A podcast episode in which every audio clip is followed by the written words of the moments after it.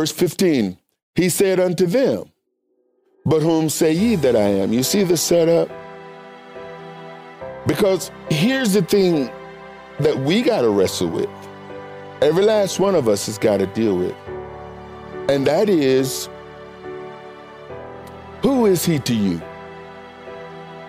Who is he to you? Because all of you have some kind of idea of who he is. You may say one thing with your mouth, but your behavior is going to say what you really think. Because if you say he's my Lord, then who's in charge? If you say he's my Lord and he's in charge, and you're conducting yourself in a manner that is contrary to his charge. You see, if you say he's Lord, then you know that he's not going to allow or permit certain behavior for his subjects. Think about it from this perspective. If you were a slave and you had a master, then you would go where your master told you. You would do what your master say. Unless you decided you no longer wanted to have a master and you decide you're going to run away. Eyes wants to be free. Why you wants to be free? Because I don't want no master telling me what to do. You see, there are many who call themselves saints who are simply runaway slaves.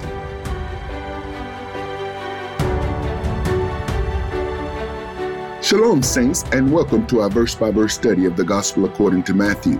I'm your host and teacher, Arthur Bailey.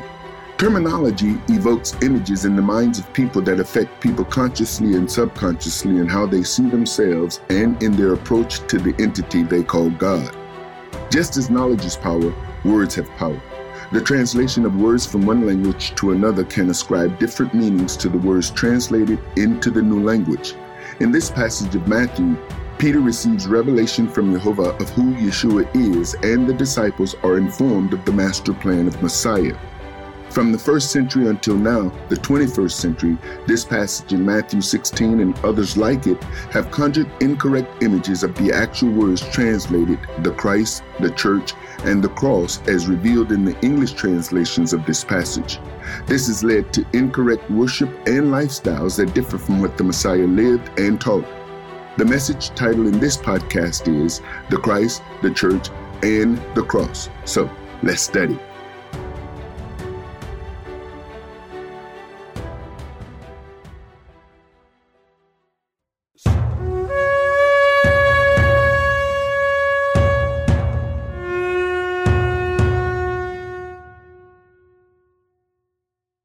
We talked about how terminology evokes images in the minds of people, and those images affect people consciously and subconsciously in how they see themselves and in their approach to the entity they call God. Just as knowledge is power, words have power. And as I stated earlier, words create images in our mind. Words formulate our thought pattern and then even the words from those thought patterns that we communicate. The translation of words from one language to another can ascribe different meanings to the words translated into the new language. And as we've talked about translations, we've also talked about how some words don't translate. And this is why you will find anyone who study whatever form of Hebrew that you study or even Greek, you'll find that when it comes down to a word in the Hebrew, a word in the Greek, that when it's brought over into the English or into another language, sometimes additional words have to be added in order to convey the thought of the word from the language that it was brought over to. And as a result of that, those words that are added can also add to your way of thinking, as we're going to see in this passage. In this passage, we're going to look at how Peter receives revelation from Jehovah of who Yeshua is, and then the disciples are informed of the master plan. Now, for those of you who may know this already, before Father created the heavens and the earth, and before he established Eden in the earth and put man in the garden, that the enemy had already been cast down from the heavens.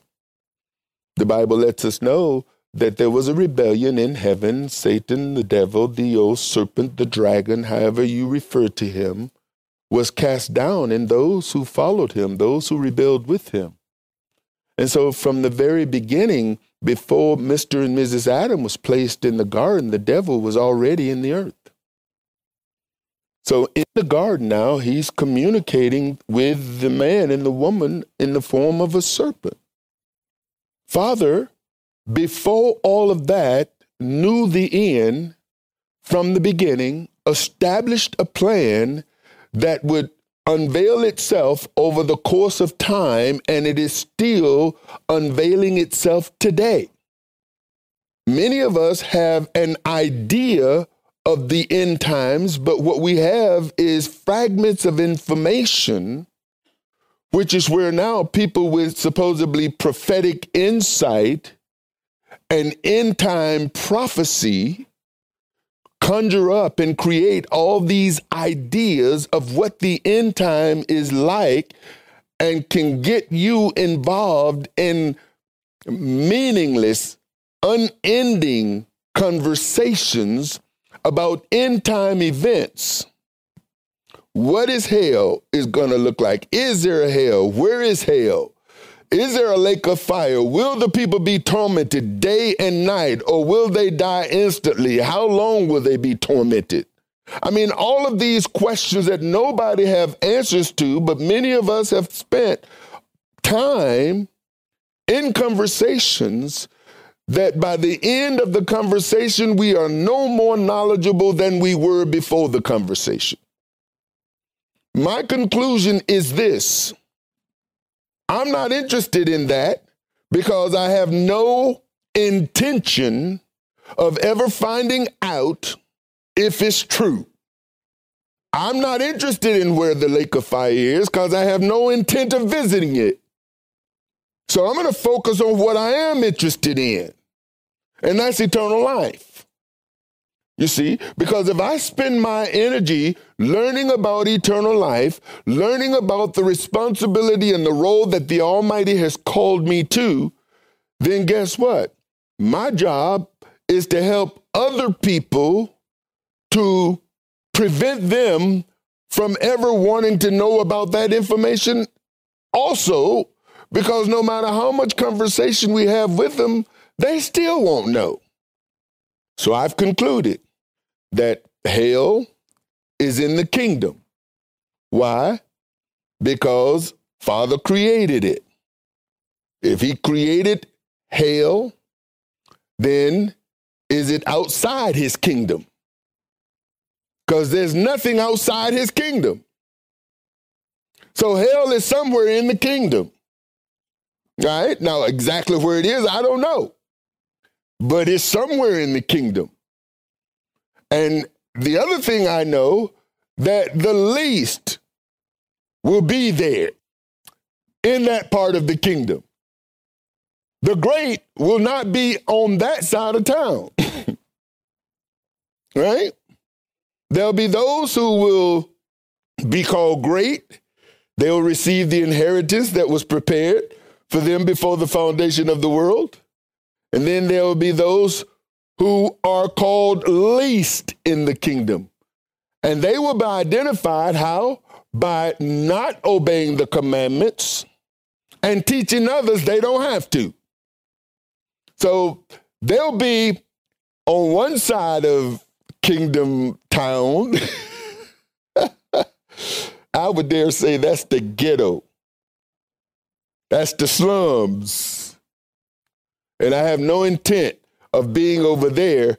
I want to be where they talk about those streets, you know, those streets that are kind of, You know, just the imagery of those streets that look like, you know, gold and glass. And it appears to me that some folks have spent some architectural design and energy and resources because I get the impression from the conversations that I have had that there are mansions somewhere in the mix.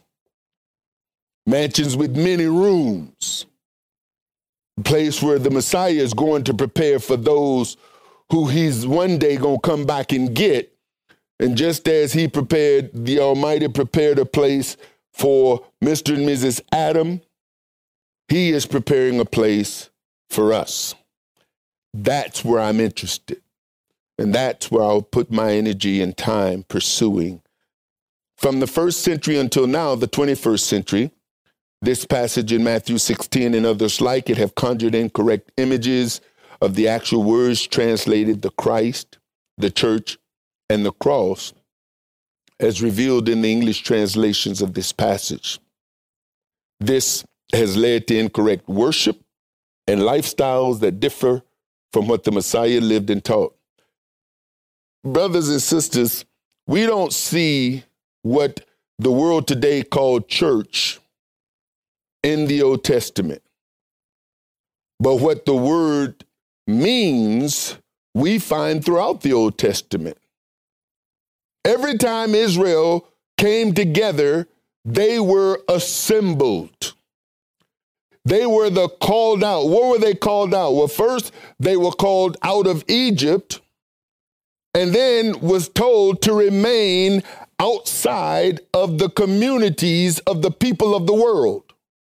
So they were called out not to be a part of the world, but to be distinctly separate operating in a set of principles, laws, constitution that governed them as the people of the Most High, a peculiar people, a people who took on the identity of the King of Kings, which by virtue make them a royal people.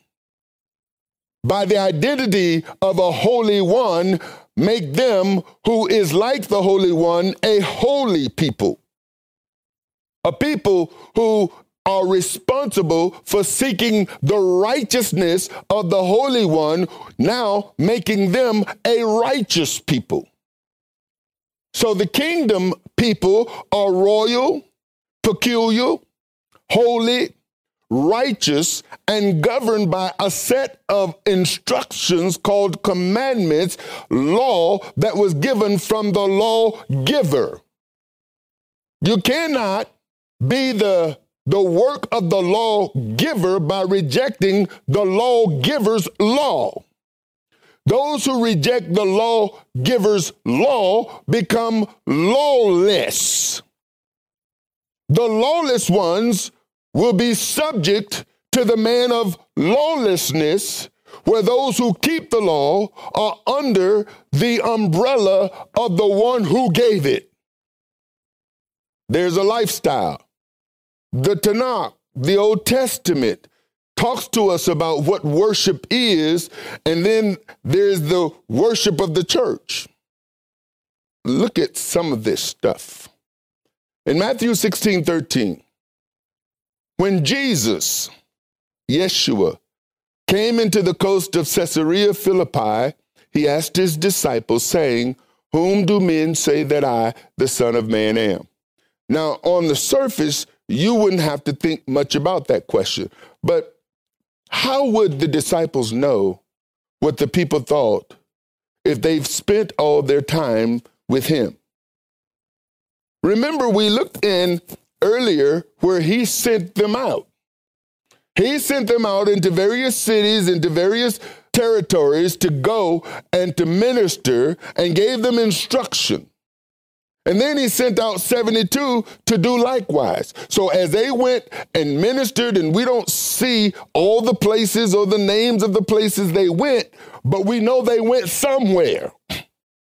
And they preached and they taught and they raised the dead, they healed the sick, they preached the kingdom, they preached the gospel, the acceptable gospel.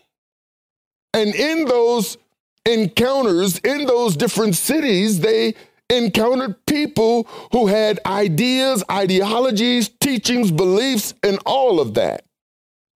We don't see that, but we know that it's got to be the case because they were out there in those communities, out there in those cities until they return to give a report of all the things they encountered while they were out there. So Messiah asked them, Who do those people say I am? And as we've gone through Matthew, we've looked at the fact that earlier, when Yeshua's ministry, during the time that they were out, Herod heard about the ministry of Yeshua, and he thought it was John the Baptist who had been raised from the dead. He said, I killed John. And then there were these others who said, well, it could be this prophet, it could be Elijah, it could be this, you know, and they had these ideas of who this Messiah was. But the essence of the question shows us. Well, let me continue. The word Jesus there is a masculine given name derived from the name in classical Greek or Latin or Greek to Latin, and then the Greek form of the Hebrew, an Aramaic name, Yeshua or Yeshua. And so I put this out there because if you look at the Greek form, you'll find it's somewhat hard to pronounce, but people call it Esu. When you take it into the Latin form, it's Jesus. And you'll find that many Latinos, Latin Americans, who are called Jesus, in the English it would be spelled Jesus. And so Jesus doesn't come from a Hebrew. It doesn't even come from a Greek. It comes from a Latin word. And they said, when he asked the question, and they said, and they said, now, if you look at this, some say that you are John the Baptist. Some say you are Elias, and others, Jeremiah's, or one of the prophets. So different people had different ideas or understandings of who Yeshua was. We see John the Baptist, that's one, some Elias, that's two, and others that could be a variety of different prophets depending on what they had been taught and then jeremiah's which you know is a different prophet and then and of the prophets what prophets there's a myriad of understandings from the people as to who yeshua is even today brothers and sisters you have people today that make the argument well, is Jesus the Son? Is Jesus the Holy Spirit? Is Jesus the Father? Is Jesus God? Is he this? Is he that? You've got different interpretations from different denominations. Is he an angel? Is he, you know, Michael?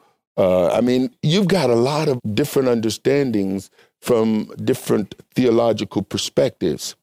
The people, the preachers, the teachers, Herod, Pharisees, Sadducees, and scribes were saying these things. When John first came on the scene, if you remember, they came out and asked him, Who are you? Are you that prophet? Are you the Messiah? John says, Listen, I'm not that. And so people, but where are they getting the state of mind to even ask the question? Because the question is coming from somewhere, and the question is coming from prophecy that is found all the way back in the Torah. Verse 15, he said unto them, But whom say ye that I am? You see the setup? Because here's the thing that we got to wrestle with. Every last one of us has got to deal with. And that is, who is he to you? Because all of you have some kind of idea of who he is you may say one thing with your mouth, but your behavior is going to say what you really think. Because if you say he's my Lord, then who's in charge? If you say he's my Lord and he's in charge, and you're conducting yourself in a manner that is contrary to his charge. You see, if you say he's Lord, then you know that he's not going to allow or permit certain behavior for his subjects. Think about it from this perspective. If you were a slave and you had a master, then you would go where your master told you. You would do what your master say. Unless you decided you no longer wanted to have a master and you decide you're going to run away. Eyes wants to be free. Why you wants to be free? Because I don't want no master telling me what to do. You see, there are many who call themselves saints who are simply runaway slaves. Just let you think about that for a moment. You're a runaway. Why? Because you're living your life on your own terms, doing your own thing, what you want to do, and then justifying it however you choose to justify it.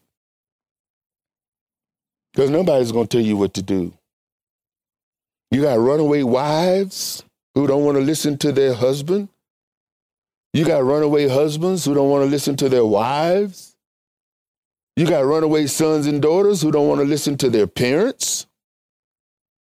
The scriptures gives us instructions on how a household is supposed to function. See, a husband can't force a wife. A wife has to submit. If she don't want to submit, she can choose not to submit. She can be a rebellious wife while calling Jesus Lord. Well, your Lord Jesus says, Wives, submit to your husband as unto him. Runaway wives, husbands who are not being the head, husbands who are not submitted to their master, husbands who are not providing for their home, husbands who are rebellious, absent, fathers who won't provide proper discipline and direction and guidance, runaways. The word Christ does not come from the Hebrew, brothers and sisters. The word Christ comes from the Latin. Christ, Christos, supposedly means anointed. Christ was the Messiah, according to Strong's, the Son of God, anointed. Now, if Christ comes from the Hebrew Messiah, then there should be some mention of Christ in the Hebrew. But guess what? There's no such thing. No such thing. See, We've been bamboozled and don't even know we've been bamboozled.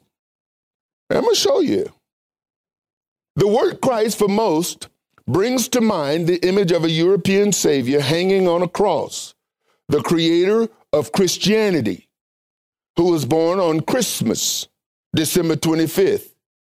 These are all images and ideologies given to mankind by the Roman Catholic Church, a religious ecclesiastical institution that claim it gets its authority from Peter or from Christ, based on a, a, verse that we're going to look at here in a moment. These are some of the images. See, when you think of Christ as a Christian, most Christians, when they think of Christ, get these images. That's what they see. You know how you know? Because when you go into their churches, you go into their homes, you look at what's hanging around their necks. Now, I got to give a disclosure. This is a ring that I bought several years ago. It's got a cross in it. I turned it upside down, but I didn't throw it away because of its gold value. I would have gotten rid of it like I got rid of some other things. But I had another ring, and while I was working in the yard, it slipped off my finger and I lost it. To this day, I've searched it, I've gotten metal detect, I've looked for that, and I haven't found it because I want to convey the message that I'm a kept man, that I'm accounted for, that I'm connected and wedded. I went back into my jewelry box and I pulled this ring out. Now, I turn it over so most people, you know, you got some gazers folks who just look you up and down and assess everything you got because they're looking i don't know what they're looking for. Like i was it was interesting uh, i got this ring and, and we had a guest last week and wanted to know what that ring was about. That's the first person in this assembly that's ever asked but other people look at it and come to their own conclusion if they come to a conclusion at all. There are those of us who have questions in our minds that we don't dare ask. I have no problem. And so I just give that disclaimer um, because I'm standing here and I felt that I needed to give that disclaimer because I'm talking about the cross. The cross means nothing in the sense to me from that religious standpoint because I don't memorialize an execution stake. I just don't do that. But these are the kinds of images. Christ is Mashiach, if you would really look at it, because the word that the Latin, the definition that the Latin gives to the word Christ is anointed. Anointed. The word anointed is Mashiach. It's anointed, anointed one of the Messiah, the messianic prince, of the king of Israel, of the high priest of Israel, of Cyrus. And so the high priest was anointed. The people were anointed, but in many cases, when you see the word anointed, it has different words, and in certain places is specific. Not all words anointed is Mashiach. The language of the Bible is Hebrew, Greek, and Latin. That's the language of the Bible. We have English translations. So our Bible is the English translations, whatever version you have. So when I look at this Bible, I look at the process of the Hebrew, the Greek, the Latin into the English. Are you with me? If I'm in the Old Testament, I'm looking for the Hebrew translated into the English.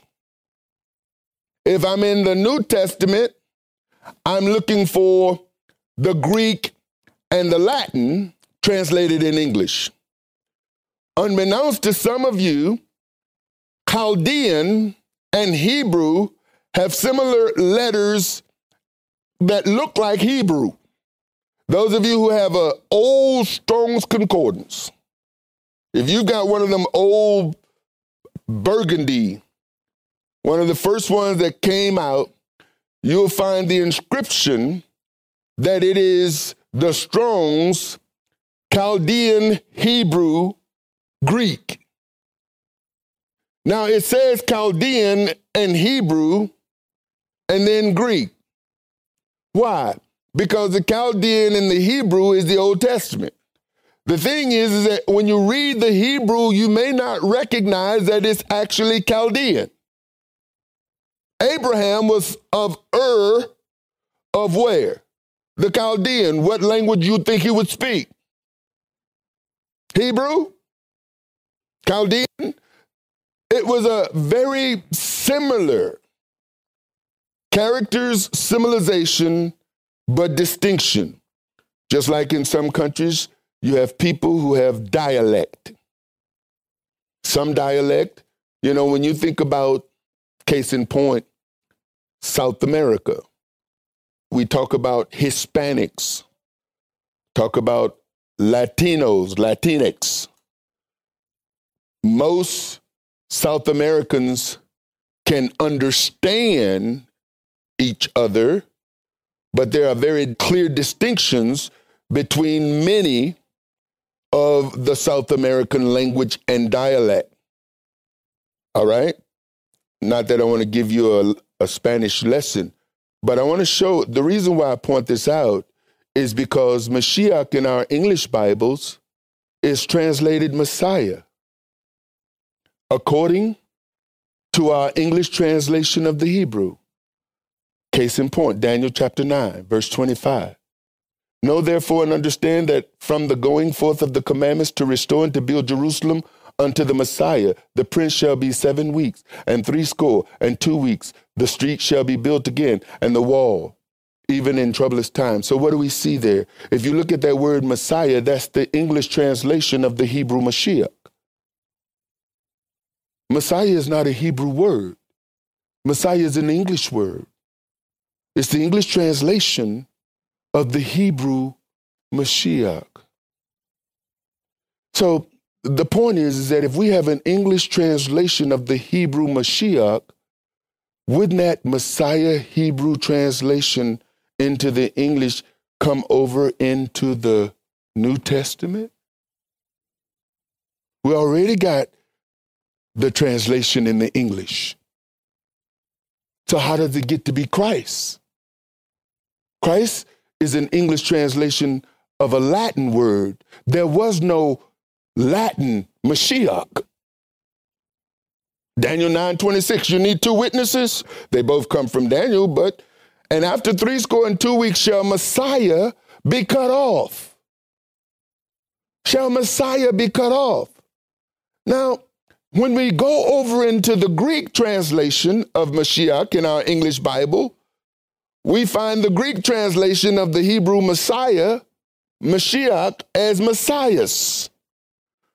John 1:41, he findeth his own brother Simon and said unto him, We have found the Messias, which is being interpreted the Christ, which is being interpreted. Who put that there? Do you think that Peter, when he found Simon, said, Hey, Simon, I have found the Mashiach, which being interpreted as Messiah. This is not Philip talking, this is a translator. Somebody has inserted something. Why are they inserting a Latin, Greek, English from the Hebrew Messiah when Mashiach has already been translated into the English as Messiah, which means that when you take it from the Hebrew over into the New Testament, every place you see Christ should be what? Messiah. Why is Christ there? The woman said unto him, I know that Messiah cometh, which is called Christ. You think she said that? She didn't know Latin. We have found the Messiahs cometh. I know that the Messiah cometh, which is called. Man, you got to know when there's a conspiracy because there's some conspiratorial things and it's obvious, it's clear. But do you know that once a person sink their teeth into a conspiracy, no matter what truth you try to show them, it's like falling on deaf ear. Christ is the Latin form of Christos. Mashiach was given to us by Jehovah. Christ was given to us by the Roman Catholic Church. Verse 17, and Jesus, Yeshua, answered and said unto him, Blessed art thou, Simon Bar Jonah, for flesh and blood has not revealed it unto thee, but my Father which is in heaven. What did he reveal? That you are the Messiah. You are Mashiach. You are the Son of the living Elohim. Peter's revelation was a fulfillment, and I'm going to prove it. Peter's revelation was a fulfillment of Deuteronomy 18 18, which reads, I will raise them up a prophet from among their brethren, like unto thee, and will put my words in his mouth. I will put my words in his mouth, and he shall speak unto them all that I command him. And it shall come to pass that whosoever will not hearken unto my words, which he shall speak in my name, I will require it of him. Now, so when Peter gets this revelation, the revelation Peter gets is based on Peter's understanding of one, Mashiach, the prophecy concerning Mashiach, as it's revealed by Moses and the prophets. How do you know this? How do I know this? And how can I be so sure about it? Peter's own words. But do you know there are people who hear Peter's words and they reject what Peter have to say because they form their own conclusion. Case in point, the sheet. When Father lowered those sheet down and told Peter, rise and eat. And Peter says, no, I've not put anything, I've not eaten anything common or unclean. And then Peter interprets his vision and say, what Father has shown me is not to call any man common or unclean. And for that, he was able to go into a Gentile's home called Cornelius. But the Christian is still going to say, no. Peter was instructed to eat. Okay, well, if Peter was instructed to eat and Peter didn't eat and Peter refused to eat, then Peter was in rebellion and disobedience. And then Father's going to turn around and send him to Cornelius' house with this rebellious and disobedient self? This is why we can't tiptoe around the Christian. Because they'll mingle your words and they'll come away with, well, you know, we all believe in the same God. No, we don't. You believe in your Western Christian, European, Catholic creation. The God of the Bible is not Catholic. The God of the Bible is not Christian. Now, if I haven't lost folks already, you know, we've lost a few, but I, I'm at a place in my life, I'm not interested. I don't, I care. But if people don't want the truth, this is not the place for them. If I was interested in trying to build a church, then I wouldn't be saying things that I know is going to offend some folks. But how many of you know the truth is an offense to Greek minds? A stumbling block, not to the Hebrew, a stumbling block to the Jew. Peter preached this passage. That's how I know. Because in chapter 3, verse 20, Peter said, And he shall send Yeshua, Messiah, which before was preached unto you, whom the heaven must receive unto the times of restitution of all things which Elohim hath spoken by the mouth of all his holy prophets since the world began. For Moses truly said unto the fathers, a prophet shall the Lord your Elohim raise up unto you of your brethren, Deuteronomy. Like unto me, him shall you hear in how many things? In all things, whatsoever he shall say unto you.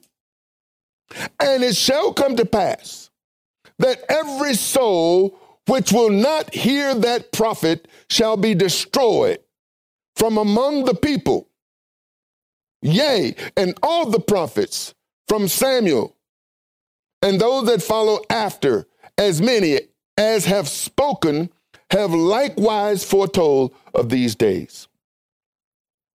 Now, you have to understand that when he talks about Samuel, Samuel is the first prophet identified outside the Torah. You got the prophet Abraham identified in the Torah. You got Moses who was also considered the prophet of God in the Torah. And then you got the designate Aaron, who Father told Moses, I've made you like a God unto, Sir, unto Pharaoh, and Aaron shall be your prophet. And so what is he saying? You've got Moses, and then he says, all the prophets from Samuel unto now have referred to this verse. Now, this is why it gets interesting, and this is after the fact, but it gets interesting that with Peter's knowledge, that if you're supposed to listen to him, how are you going to turn around and rebuke him when he says what he has to do? When he say what his mission is, as we'll see here in a moment. Stephen preached this passage before he was stoned to death. Acts chapter 7. This is that Moses which said unto the children of Israel, A prophet shall Jehovah your Elohim raise up unto me, unto you, of your brethren, like unto me. Him shall ye hear. We won't get into Paul, but I want to make a distinction here. Peter had a revelation from Jehovah. Paul had an encounter with Yeshua. This is important for us to understand. Why? Because Peter had an encounter. I mean, Paul had an encounter where the Almighty began to communicate to Paul. Peter had a revelation. Yeshua introduced himself to Paul. He got his attention first. You know, he knocked him blind knocked him down, let him hang out blind for a little while, and then had his sight restored, but communicated specifically to him who he was. Peter receives this revelation, right? And the point people who know the Messiah as Jesus Christ have not had a revelation or an encounter, they only have teachings. People who insist on calling him Jesus Christ are stuck. What are they stuck on? Teachings from their church. That's where they are. They're stuck. See, you can have conversations with your Christian friends by ignoring Yeshua or using the term Messiah by simply talking Jesus. That'll keep you in good graces with your Christian friends. But the moment you start separating yourselves and behaving and talking like a called out one and using the language of a called out one, all of a sudden you find yourself set apart. And what do you have? You're going to find there's going to be some conflict, there's going to be some contention. Because if there's no conflict and there's no contention, they see you like they see themselves. There's no difference between you and them when in fact there's a world of difference. He says, And I say unto thee, Thou art Peter, and upon this rock I will build my church, and the gates of hell should not prevail against it. Now, if the gates of hell is not going to prevail against the church, how come a lot of churches are falling? How come a lot of these preachers who are leading these churches are falling?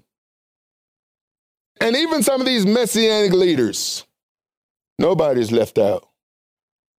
You know, you call yourself a messianic leader and you're having sex with somebody outside your wife, you are an adulterer. And adulterers will not inherit the kingdom. And so you got people who are preaching about the kingdom who will not inherit the kingdom because of their lifestyle. They're runaway slaves. They're portraying to be something they're not. They're putting on airs, they're a facade, they're hypocrite. They're fakes, they're false. Well, now, brother, be careful now, lest you fall too. Then what? Well, if I fall, I would be just like them. But I also know that if I add this to my faith, if I do what the scripture says, I shall never fall. I will definitely not fall in adultery. You don't fall into adultery, you walk into it. You got all kinds of outs before you get in it. I mean, if unless you walk around naked.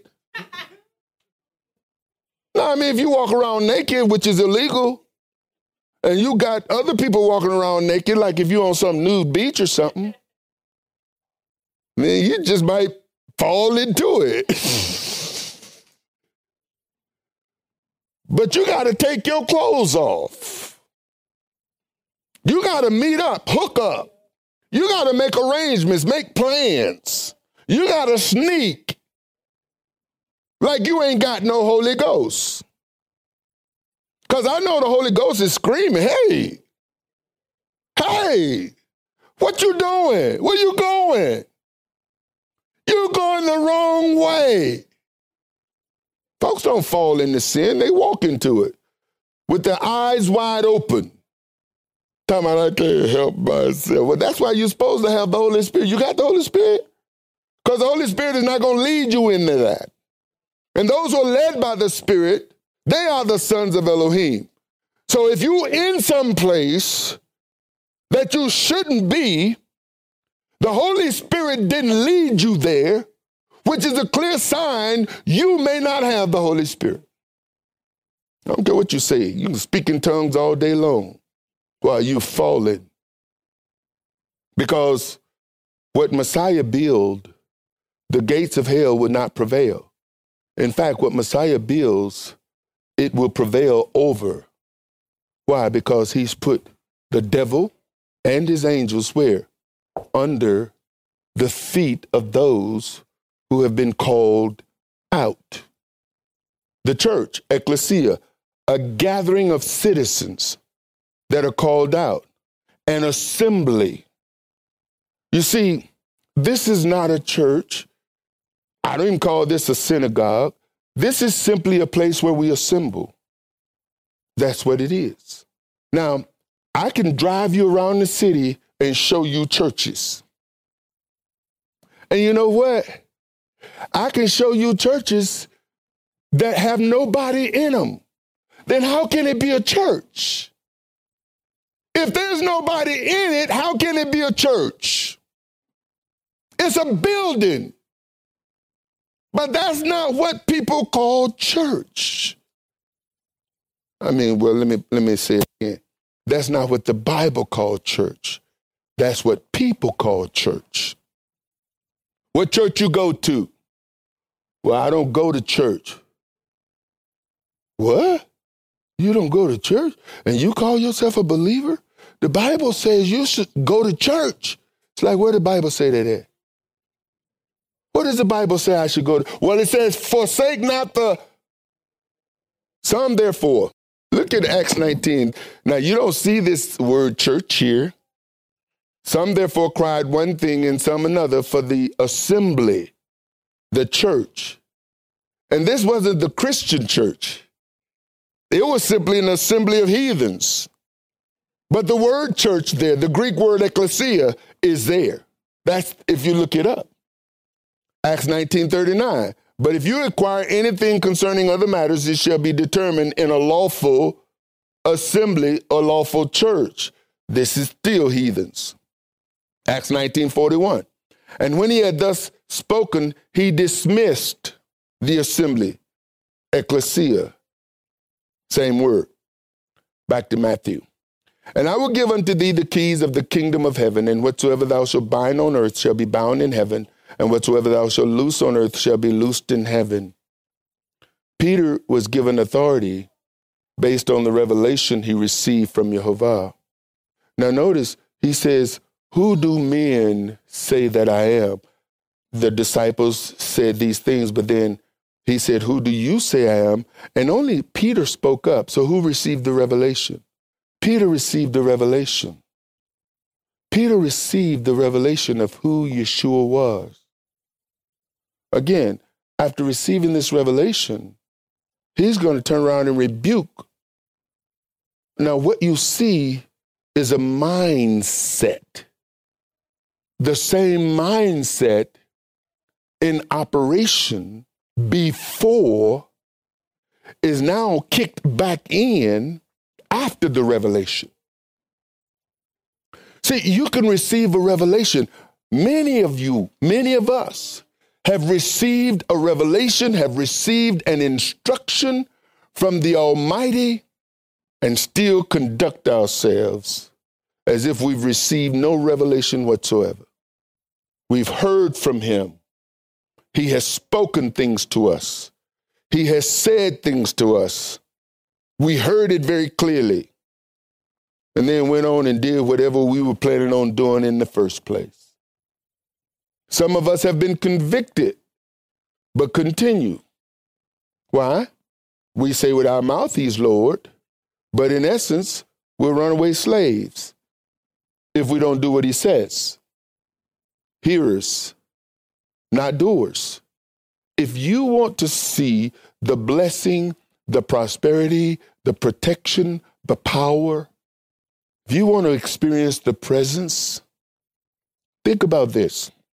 You don't like being around people who don't listen to you. You got family members, friends. If you got a son or a daughter who don't listen to you, who don't follow your instructions, what do you want to do to them? You want to discipline them. If they reject the discipline, what do you do? You disassociate.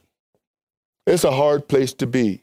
It's a hard place to be when a father has to cut off a son because the son is so self centered and rebellious. They're bent on doing what they want to do, even though they know their actions is displeasing to their father. Daughters who are hell bent on rebelling and won't receive correction or instruction, in fact, call correction abuse. That's abusive. You're trying to control me. I'm trying to instruct you. I'm trying to correct you. I'm trying to be a good parent because I love you. If I love you, I have to correct you. If I don't correct you, I don't love you. So, what should I do? Should I allow you to do destructive behavior and not say nothing? Am I to allow you to disregard the instructions that I give you in this house and still feed you, and still clothe you, and still protect you and provide for you? I hate to admit this, but I'll admit it because I have no problem throwing me out there. I had a son I wanted my other son to beat him. I wanted to beat him up. Well, why? Why would you want your older son to beat up the younger son? Because he won't listen to me? And now you're talking to him. Because I know if my child talked to me like some parents allow them, their children to talk to them, I'll probably end up in jail. Because it ain't going to happen. At least I'm not going to permit it. You will not talk to me like that. Not up in here. You better get out of here, and you better get out of here with the quickness, lest I have to throw you out. I don't want to throw you out, but you will not be permitted to talk to me like that. Boy, I'm going to tell you, my folks put the fear of God in me at a young age. Boy, I took you, I'll take you out. My daddy pulled the gun on me one time. That's the last time he had to do that. And you know what? Why he pulled the gun on me? Because I had ran away from home. And he found me. And I saw him and I'm hiding. Because I don't want to go back. And he he must have saw me before I ducked behind that tree. Because he pulled right up to that tree, got out, took his gun, and pointed it at the tree. He said, Boy, if you don't get your behind in this car, now it's like, if I ran away, that means I don't want to be there. And what's to say, you take me back, I won't run away again. You know what's to say? I'm not going to run away again because he pulled that gun out. It's like, man, I can't even run away from home. So I'll join the Navy, do a Jonah. That was my way out. You got people doing Jonas. anyway, Peter was given authority based on the revelation he received. When Jehovah reveals insight to us, with the insight comes authority to operate in the insight given, that others who have not been given insight may not have authority to walk in. See, when Father gave me the revelation of having a building that is paid for without notes, that revelation gave authority to me to begin to put in places and to do things with the outcome in mind. And when I first communicated it, it was casting vision. And when I first started casting vision, how many folks you think believed me? And yet here we are. Revelation, when he gives you revelation, when he gives you insight, if you don't do nothing with it, guess what? It won't come to pass. It won't manifest. It won't benefit. There are things when he gives you revelation, he'll give you instruction. And now what you have to do, follow the instruction. See, the whole purpose of Father giving you instruction is because he's trying to get you somewhere. If you ignore the instructions, you won't reach the destination that he's called you to.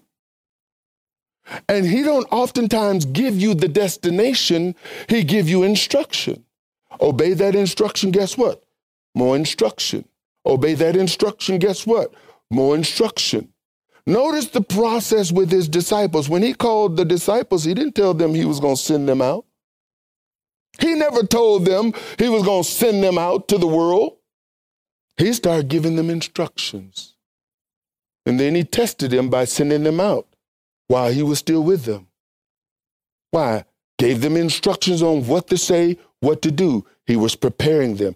Before he began to tell them, like he's going to tell them here in a moment, that he's leaving, he's out of here in a short period of time, he made sure that they had instruction, that they had been equipped, that they had been discipled, and by the time he begins to reveal to them what's going to happen, He's equipped them.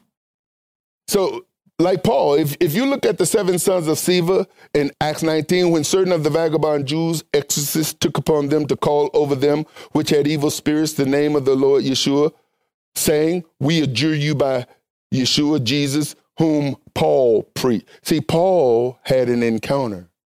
These fellows never had an encounter with him. How you to preach in his name and you never had an encounter? All you got is information. Their information without revelation or an encounter made them vulnerable to the devil. You got people out there who got a lot of information, but they have no revelation. They don't have an encounter, they don't have revelation, but they're operating like Christians. And then many messianics are former Christians who bring over a Christian mindset, just change a few words around. That's what they do. Change a few words around and start talking like they know Hebrew. And all of a sudden they got a Hebraic mindset. It's like, really? To bind and loose. When Messiah said bind and loose, what does that actually mean? We can look at the words, we can look at the Greek words that is used in that passage, but then there are some examples. In Matthew 18, 18, verily, verily, I say unto you, whatsoever you shall bind on earth shall be bound in heaven, and whatsoever you shall loose on earth shall be loosed in heaven. This is after he talks about dealing with offense. If your brother offends you, go to him. If he hear you, then you've won your brother. If he don't, then you take two or three witnesses. If he hear you, then everything's good. If not, you bring the matter before the congregation. If he refused to hear the congregation, what do you do? You treat him like what? An unbeliever. What have you done? What you've done is you've had a trial. You've made a judgment. And you've given the judgment. It's done. Heaven recognized what has been done. Why? Because it's been done based on the instructions that have been given. Just because you got a revelation doesn't mean you got the revelation so that you can go and do things your way. You can have a revelation, but now it's a matter of following the instruction that comes with the revelation in order to reach or acquire the desired outcome or the destination. John 20, 23. Whosoever sins you remit. Do you know you can hold on to people's sins or you can forget them? You can remit them. You can forgive them. Whosoever sins you remit, they are remitted unto them, and whosoever sins you retain, they are retained. You can release them or you can hold on to them. You can bind or release or loose. In other words, if a person is on trial and they have presented their case and they are acquitted or they win, then you release them. You loose them. Verse 20. Then charged he his disciples that they should tell no man that he was Jesus, Yeshua, the Messiah. From that time forth began Yeshua to show unto his disciples how that he must go unto Jerusalem and suffer many things of the elders and chief. Notice here, after Peter gets the revelation from that time forth, from that time forth, he begins to talk to them about what's going to happen. He's going to go up to Jerusalem and suffer many things of the elders and chief priests and scribes and be killed and be raised again the third day. Then Peter took the Savior, the Messiah he's supposed to be listening to, and began to rebuke him. How dare you? Saying, Be it far from thee, Lord, this shall not be unto thee. It's like, how you going to stop what has already been planned by the Most High Himself, and now you're going to try to stand in the way of the mission? Sometimes people think that by leaving you or by holding on to their tithe and their offerings or by rebelling against the Almighty, if the Almighty told you to give something and you refuse to give it, that ain't my problem. And then some people have the audacity. I had somebody tell me, you know, God told me to give you certain things, but I didn't do it. It's like, okay, did you repent? Why do you feel you need to tell me? Now, if, if you told me God told you to do it and you didn't do it, and it's not like I've repented, here it is, then praise the Most High. but as far as I'm concerned, you've just confessed your rebellion and you're still operating in that same rebellion you confessed. What's the point in him revealing something to you if you're going to continue in what it was that you were doing before he revealed it to you? And that's where a great deal of people are. And then they want him to show them their purpose. Like, really? You hard headed, rebellious, runaway slave? What good is me showing you your purpose for? So you could try to fulfill your purpose without me? Why don't you repent? Why don't you submit yourself? Why don't you deny yourself? Why don't you die to yourself? Why don't you follow my instructions daily? Because that's where he's going next. Peter rebuked the one he should have been listening to. In Matthew 16 23, but he turned and said unto Peter, Now notice, and this is the thing, brothers and sisters. He said to Peter, Who is he talking to? Peter, get thee behind me, Satan. Get thee behind me, Satan. You have to recognize within yourself when you're operating by the Spirit of the Most High or you're operating by another spirit. Because, see, when you start operating by another spirit, you'll justify your behavior. Even when people tell you that's not the spirit of God. And now you're trying to justify behavior, you rebellious runaway slave. Now, if the shoe fits, wear it. Don't get mad. This is where you have to correct yourself. You really do. You have to correct yourself. Get thee behind me, Satan. You are an offense unto me. Now, notice he says, You are an offense to me. Who? Peter or the devil in Peter? It was the devil in Peter. Because at this point, Peter had not been filled with the Holy Spirit, nor had Messiah breathed on him, but he had given him authority to cast out devils. He had given them authority to cast out devils, to heal the sick, to raise the dead, and now you've allowed a devil to enter. This is why, brothers and sisters, you got to monitor your thinking. You got to monitor your actions. You got to monitor your behavior. If you don't monitor your behavior, monitor your thinking, monitor your actions, and then what is the standard by which you're using to monitor? Because if you don't have a standard, see, the Torah is our standard. The Torah is the believer's standard. The rules, the laws that the Almighty has established by which we are to conduct ourselves, that's the standard by which we monitor ourselves. If I know I'm supposed to be honoring the Sabbath, keeping the Sabbath, and keeping it holy, then I have a standard for the Sabbath. If I'm not keeping the Sabbath holy, I'm not even recognizing my own standard. Oh, but that's his standard, that's not mine. You see, when you do not operate according to the standard, you're like the person who looked into the law, walked away, and forgot it. It's a mirror. It's a reflection on what we're supposed to look like, and we're not supposed to forget it. But what causes us to forget sometimes is when we get around other people and we try to blend in, start using their terminology and their language we don't correct. We don't instruct. We try to get along. We don't want to be offense. But the more you start walking according to the standard, you don't have to offend people. Guess what? They'll be like roaches when the lights come on. They'll see you coming. That's what they do. It's like, hey, where you go? Hey,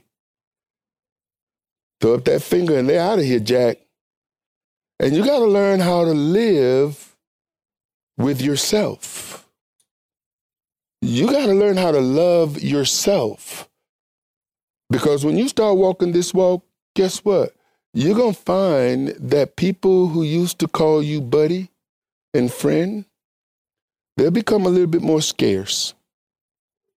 When we refuse to listen to the Messiah, we give ourselves over to Satan.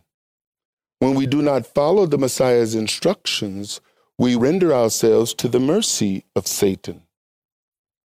Verse 24 Then said Yeshua unto his disciples, If any man will come after me, let him deny himself and take up his cross and follow me. Now, that word cross there is stauros, it's an upright stake. It's called a cross by our language, but it's actually an execution stake. This is what the Romans used as the vilest and cruelest of punishment for criminals. The cross represents a criminal. Here's the question What crime did Messiah commit? So, why would the symbol of a criminal become something sacred and holy? I know why. Because the people who are wearing them are criminals. They're lawbreakers. Ouch. That's why I got mine turned upside down. And underneath my finger, so if you look at it, all you see is a band. I know it's there, but it means nothing. Other people, you see them, they kiss their cross. They do their little prayers like, like, man, are you mocking it's idolatry, particularly the basis of slaves, robbers. This is the people that was crucified and put on a cross, because even the scripture says, Cursed is the man who hangeth from the tree. And Father said, Listen, if you hang somebody from the tree, it's because they've committed a crime. But you can't leave them up there overnight.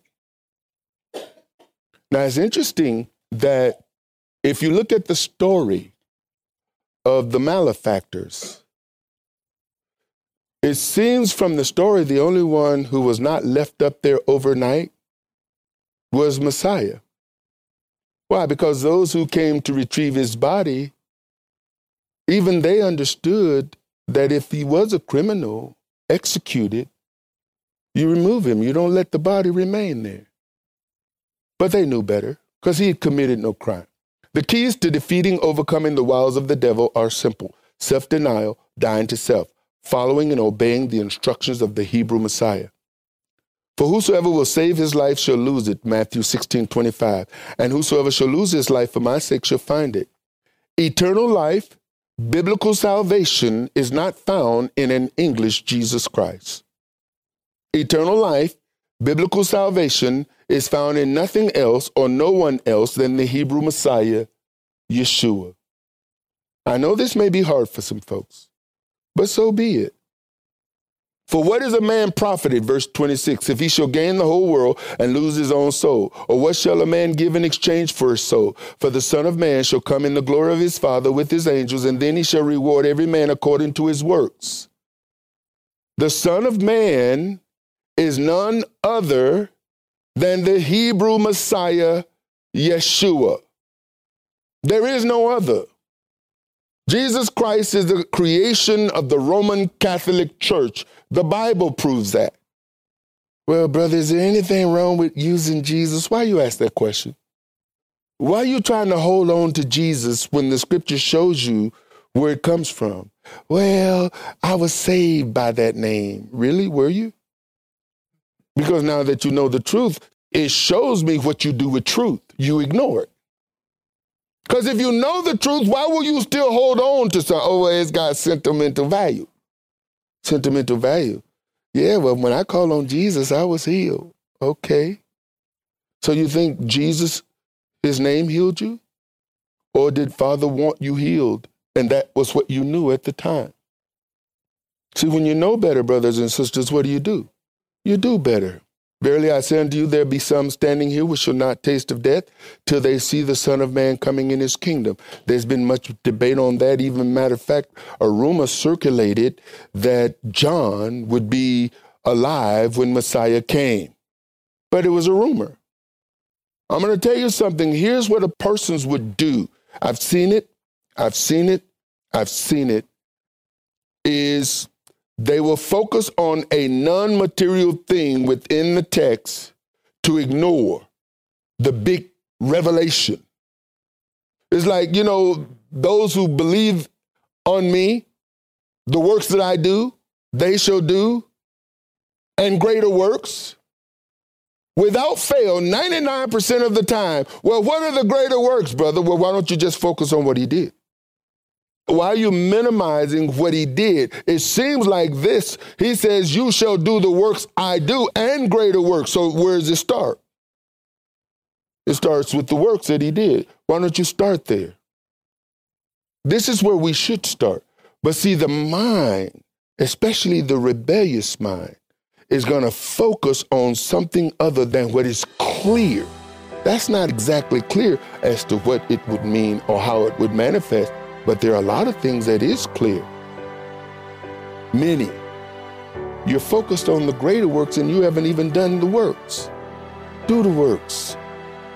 Understand this about the kingdom, brothers and sisters. When you're faithful over the little, he will make you rulers of much. What is he saying? If you're faithful in this little, he'll give you more. And when you focus on that, guess what? He will give you more.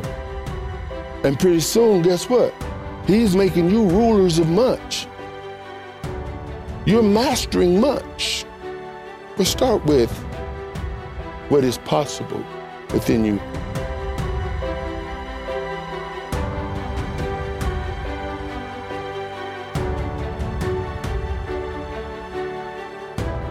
Thank you for listening to our podcast today. You can find more inspirational teachings and download our free ebooks on our ministry website at arthurbaileyministries.com. Please follow us on Facebook at House of Israel Arthur Bailey Ministries, on Instagram at Apostle Arthur Bailey, on Twitter at Apostle Bailey, and you can subscribe to our YouTube page at Apostle Arthur Bailey 1. If you're in the Charlotte area, please come and fellowship with us. We'll do our best to make you feel right at home. Our address is on our website at the About link under Contact Us. Again, thank you for joining us, and until next time, Shalom, Saints.